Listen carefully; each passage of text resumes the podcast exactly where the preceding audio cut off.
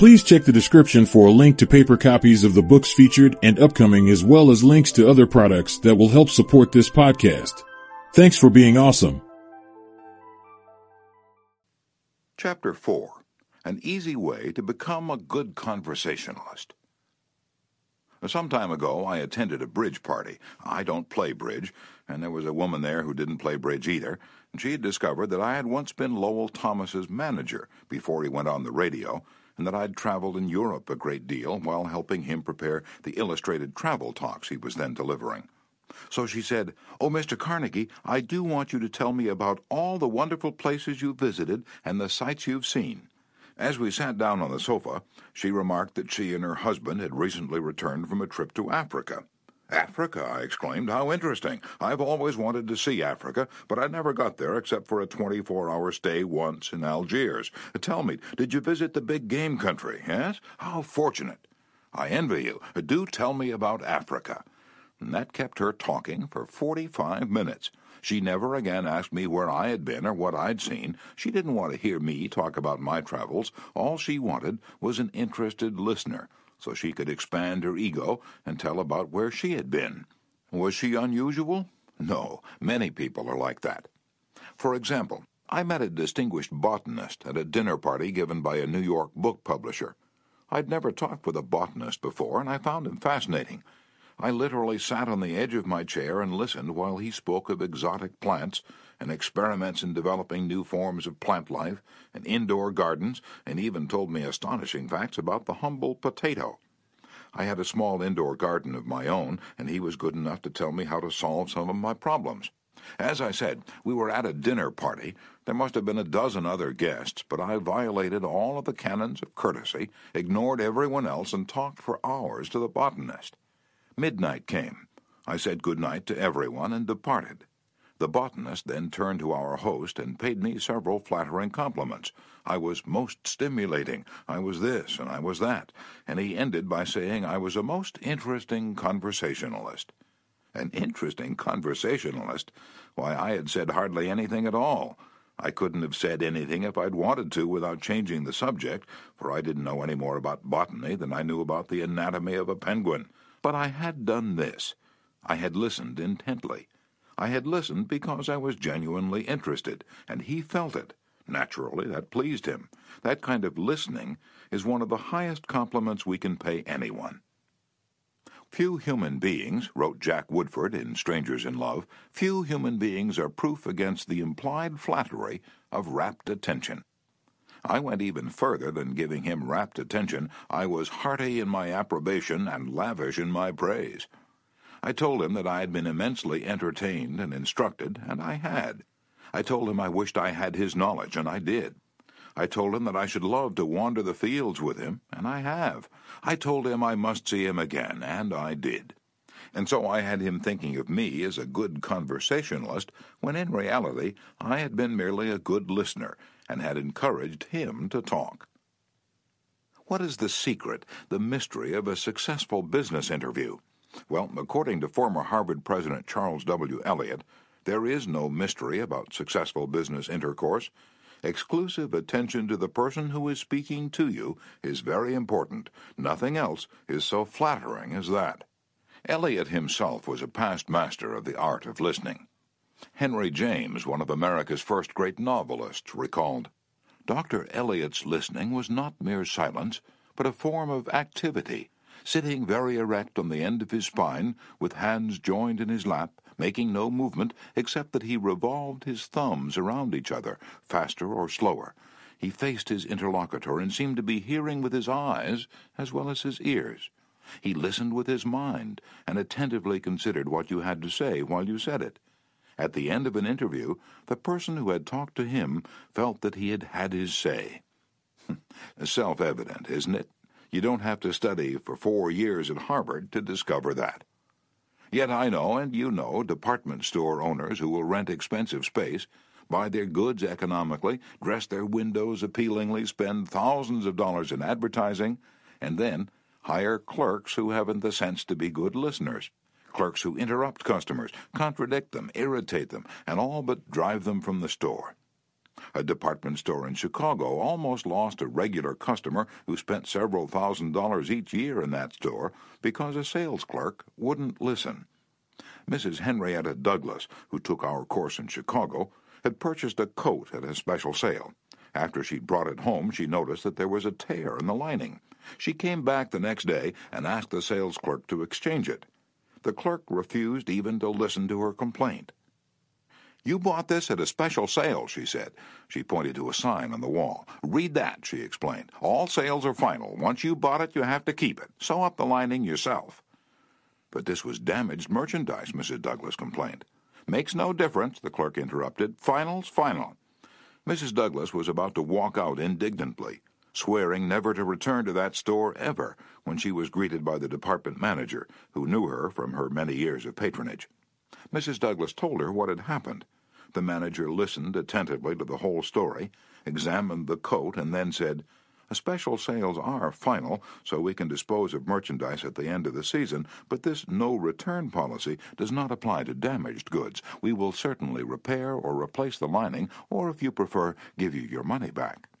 What a difference in treatment! If that manager had not come along and listened to the customer, a long term patron of that store could have been lost forever. Listening is just as important in one's home life as in the world of business. Millie Esposito of Croton on Hudson, New York, made it her business to listen carefully when one of her children wanted to speak with her. One evening, she was sitting in the kitchen with her son Robert, and after a brief discussion of something that was on his mind, Robert said, Mom, I know that you love me very much. Mrs. Esposito was touched and said, Of course I love you very much. Did you doubt it? And Robert responded, No, but I really know you love me because whenever I want to talk to you about something, you stop whatever you're doing and listen to me. The chronic kicker, even the most violent critic, will frequently soften and be subdued in the presence of a patient, sympathetic listener a listener who will be silent while the irate fault finder dilates like a king cobra and spews the poison out of his system. To illustrate, the New York Telephone Company discovered a few years ago that it had to deal with one of the most vicious customers who ever cursed a customer service representative. And he did curse. He raved. He threatened to tear the phone out by its roots. He refused to pay certain charges that he declared were false. He wrote letters to the newspapers. He filed innumerable complaints with the Public Service Commission, and he started several suits against the telephone company. At last, one of the company's most skillful troubleshooters was sent to interview this stormy petrel. This troubleshooter listened and let the cantankerous customer enjoy himself pouring out his tirade. The telephone representative listened and said yes and sympathized with his grievance. He raved on, and I listened for nearly three hours, the troubleshooter said, as he related his experiences before one of my classes. And then I went back and listened some more. I interviewed him four times, and before the fourth visit was over, I had become a charter member of an organization he was starting. He called it the Telephone Subscribers Protective Association. I'm still a member of this organization, and so far as I know, I'm the only member in the world today besides Mr. Smith. I listened and sympathized with him on every point that he'd made during these interviews. He never had a telephone representative talk with him that way before, and he became almost friendly. The point on which I went to see him was not even mentioned on the first visit, nor was it mentioned on the second or third, but upon the fourth interview I closed the case completely. He paid all his bills in full, and for the first time in the history of his difficulties with the telephone company, voluntarily withdrew his complaints from the Public Service Commission. Doubtless Mr. Smith had considered himself a holy crusader, defending public rights against callous exploitation. But in reality, what he'd really wanted was a feeling of importance. He got this feeling of importance, at first, by kicking and complaining but as soon as he got his feeling of importance from a representative of the company, his imagined grievances vanished into thin air. One morning years ago, an angry customer stormed into the office of Julian F. Detmer, founder of the Detmer Woolen Company, which later became the world's largest distributor of woolens to the tailoring trade. This man owed us a small sum of money, Mr. Detmer explained to me, the customer denied it, but we knew he was wrong, so our credit department had insisted that he pay. After getting a number of letters from our credit department, he packed his grip, made a trip to Chicago, and hurried into my office to inform me not only that he was not going to pay that bill, but that he was never going to buy another dollar's worth of goods from the Detmer Woolen Company. I listened patiently to all he had to say. I was tempted to interrupt, but I realized that would be bad policy, so I let him talk himself out. When he finally simmered down and got in a receptive mood, I said quietly, I want to thank you for coming to Chicago to tell me about this. You've done me a great favor, for if our credit department has annoyed you, it may annoy other good customers, and that would be just too bad. Believe me, I'm far more eager to hear this than you are to tell it. That was the last thing in the world he expected me to say. I think he was a trifle disappointed because he'd come to Chicago to tell me a thing or two, and here I was thanking him instead of scrapping with him. I assured him we would wipe the charge off the books and forget it, because he was a very careful man with only one account to look after, while our clerks had to look after thousands. Therefore, he was less likely to be wrong than we were. I told him that I understood exactly how he felt, and if I were in his shoes, I should undoubtedly feel precisely as he did. Uh, since he wasn't going to buy from us any more, I recommended some other woolen houses. In the past, we'd usually lunch together when he came to Chicago, so I invited him to have lunch with me this day. He accepted reluctantly, but when we came back to the office, he placed a larger order than ever before. He returned home in a softened mood, and, wanting to be just as fair with us as we'd been with him, looked over his bills, found one that had been mislaid, and sent us a check with his apologies. Later, when his wife presented him with a baby boy, he gave his son the middle name of Detmer, and he remained a friend and customer of the house until his death twenty two years afterward. Years ago, a poor Dutch immigrant boy washed the windows of a bakery shop after school to help support his family. His people were so poor that in addition he used to go out in the street with a basket every day and collect stray bits of coal that had fallen in the gutter where the coal wagons had delivered fuel. That boy, Edward Bok, never got more than six years of schooling in his life, yet eventually he made himself one of the most successful magazine editors in the history of American journalism. How did he do it? Uh, that is a long story, but how he got his start can be told briefly. He got his start by using the principles advocated in this chapter. He left school when he was 13 and became an office boy for Western Union but he didn't for one moment give up the idea of an education. Instead, he started to educate himself. He saved his car fares and went without lunch until he had enough money to buy an encyclopedia of American biography. And then he did an unheard of thing. He read the lives of famous people and wrote them asking for additional information about their childhoods. He was a good listener. He asked famous people to tell him more about themselves. He wrote General James A. Garfield, who was then running for president, and asked if it was true that he was once a tow boy on a canal, and Garfield replied. He wrote General Grant asking about a certain battle, and Grant drew a map for him and invited this 14 year old boy to dinner and spent the evening talking to him.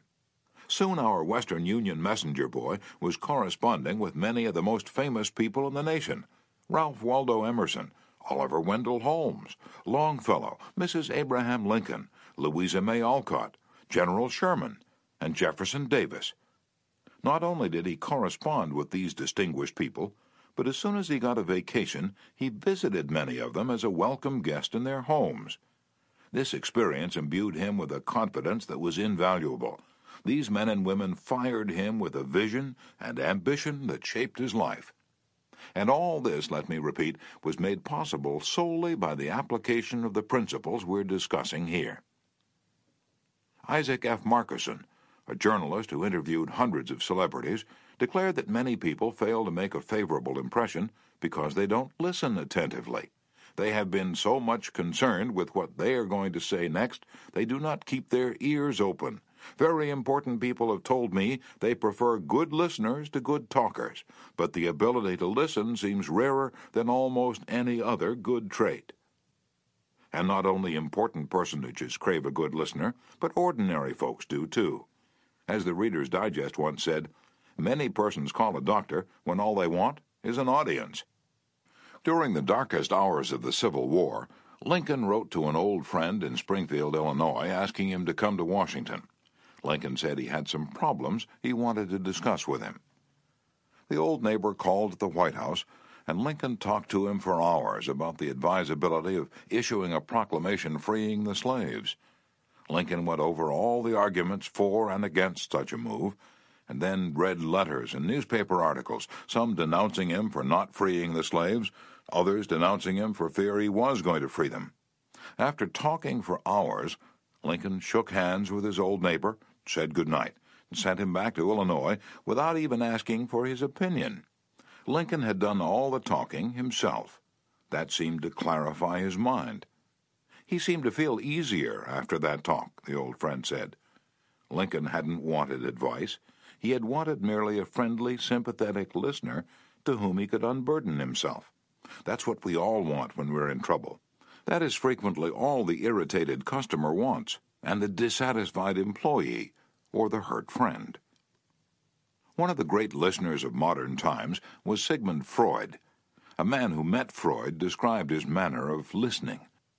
It struck me so forcibly that I shall never forget him. He had qualities which I had never seen in any other man. Never had I seen such concentrated attention there was none of that piercing, soul penetrating gaze business. His eyes were mild and genial. His voice was low and kind. His gestures were few, but the attention he gave me, his appreciation of what I said, even when I said it badly, was extraordinary. You have no idea what it meant to be listened to like that. If you want to know how to make people shun you and laugh at you behind your back and even despise you, here's the recipe. Never listen to anyone for long. Talk incessantly about yourself. If you have an idea while the other person is talking, don't wait for him or her to finish. Burst right in and interrupt in the middle of a sentence. Do you know people like that? I do, unfortunately, and the astonishing part of it is that some of them are prominent. Bores, that is all they are. Bores, intoxicated with their own egos, drunk with the sense of their own importance. People who talk only of themselves think only of themselves. And those people who think only of themselves, Dr. Nicholas Murray Butler, longtime president of Columbia University, said, are hopelessly uneducated. They are not educated, said Dr. Butler, no matter how instructed they may be. So, if you aspire to be a good conversationalist, be an attentive listener. To be interesting, be interested. Ask questions that other persons will enjoy answering. Encourage them to talk about themselves and their accomplishments. Remember that the people you're talking to are a hundred times more interested in themselves and their wants and problems than they are in you and your problems. A person's toothache means more to that person than a famine in China which kills a million people.